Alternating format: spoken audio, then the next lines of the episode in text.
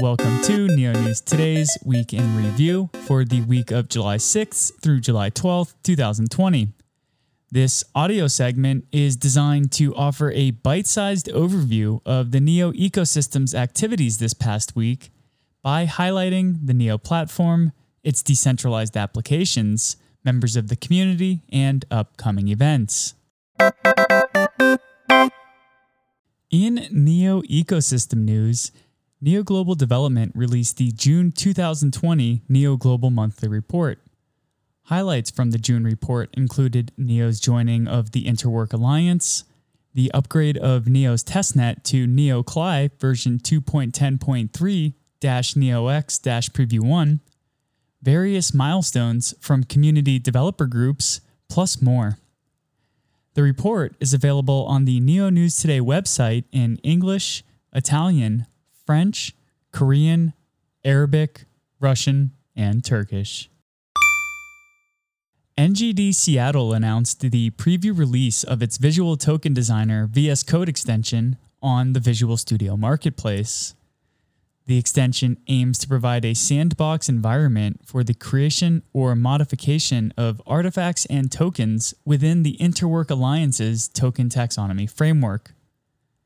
The Visual Token Designer allows users to create their own token formula by drag and dropping token bases, behaviors, and property sets from the initial group of artifacts in the taxonomy.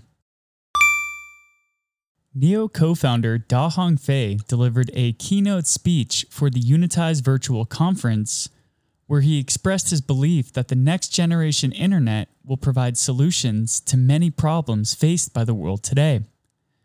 Da outlined concerns surrounding the horizontal isolation and vertical friction of the current internet that leads to siloed information, low trust, and data exploitation. In comparison, Da expects the next generation internet to be user centric, open, and designed to be the foundation for the digital economy. Nash deployed the latest version of its non custodial exchange, which includes faster order book rendering and the initial pieces of its new transaction engine and notification subsystem. Nash also announced the addition of the first trading functionality within its mobile wallet in the form of a token swap feature. Following, Nash opened a survey seeking product feedback from community members on its web app and mobile app. To incentivize participation, Nash intends to distribute 10 NEX tokens to 10 random users who complete both surveys.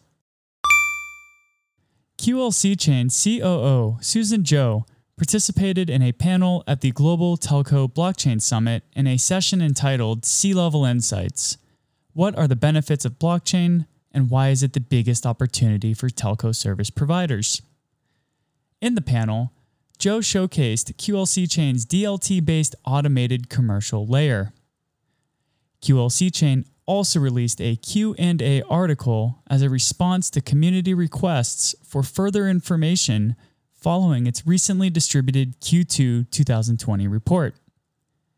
The Q&A covered details about QLC Chain's partnerships, integration of new technology into the Q wallet, marketing strategies, and more.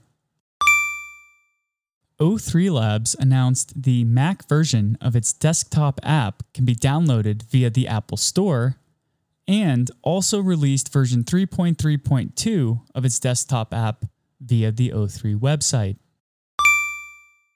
Finally, Bridge released version 3.0.2 of the Bridge Passport on the Google Play Store which was updated to estimate the proposed gas price instead of the safe gas price to prevent slow transactions. To keep up to date with the latest news, events, and happenings in the NEO ecosystem, please visit www.neonewstoday.com.